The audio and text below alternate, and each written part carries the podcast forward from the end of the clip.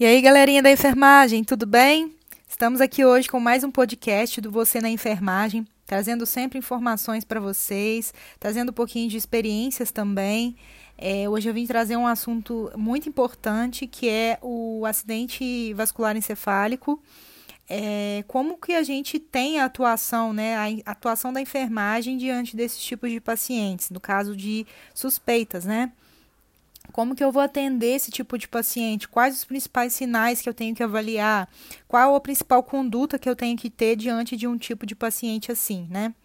É, eu tive experiência né, com esse tipo de paciente, tanto é, em UTI, com pacientes já diagnosticados, né, é, tendo ali os prognósticos, os tratamentos, quanto é, com atendimento de porta, aquele paciente que procura ali a urgência, procura a porta, porque começa com alguns sintomas, muitas das vezes ele não sabe é, que aqueles sintomas estão associados ali a um acidente vascular encefálico e é, procura aí uma, uma, porta, uma urgência, né, para poder ser atendido.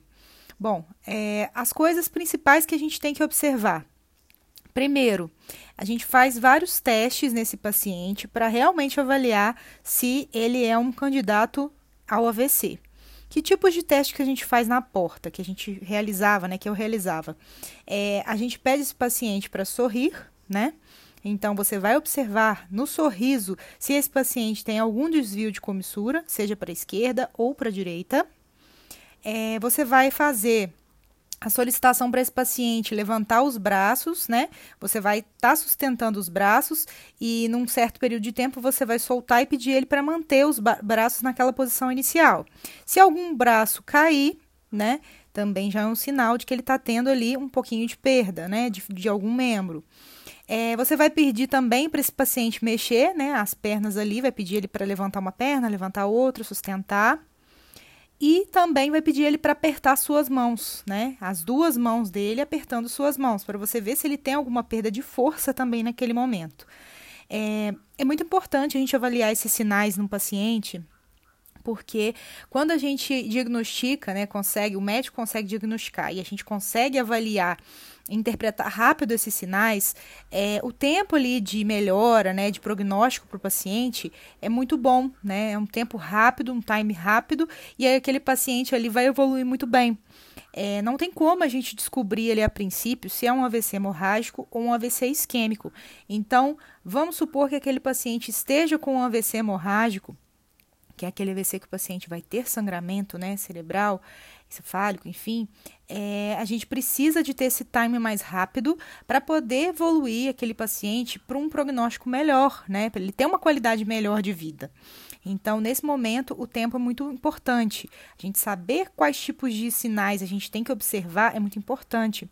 Às vezes o paciente vai queixar ali uma dor de cabeça, né, um mal-estar. Às vezes você vai aferir os sinais vitais, às vezes a pressão vai estar um pouquinho mais alterada. Mas é importante sim é, a gente avaliar essa questão, esses sinais. Um outro sinal também que eu já estava esquecendo de falar é. Perdão. Um outro sinal que eu também estava esquecendo de falar é o, a fala, né? Que a gente chama. Então, esse paciente ele vai ali fala, ter alguns sons incompreensíveis, né? Vai ter dificuldade de se comunicar com a gente. E a gente precisa aí, neste momento, é, estar ali presentes com ele, estar ali para poder ajudar e deixar ele calmo. Ele vai ter aquela vontade de se comunicar, ele vai tentar expressar seus sons, mas não vai conseguir. Porque a língua, eles falam, né, que é a sensação, os pacientes relatam pra gente depois, que é a sensação da língua embolada.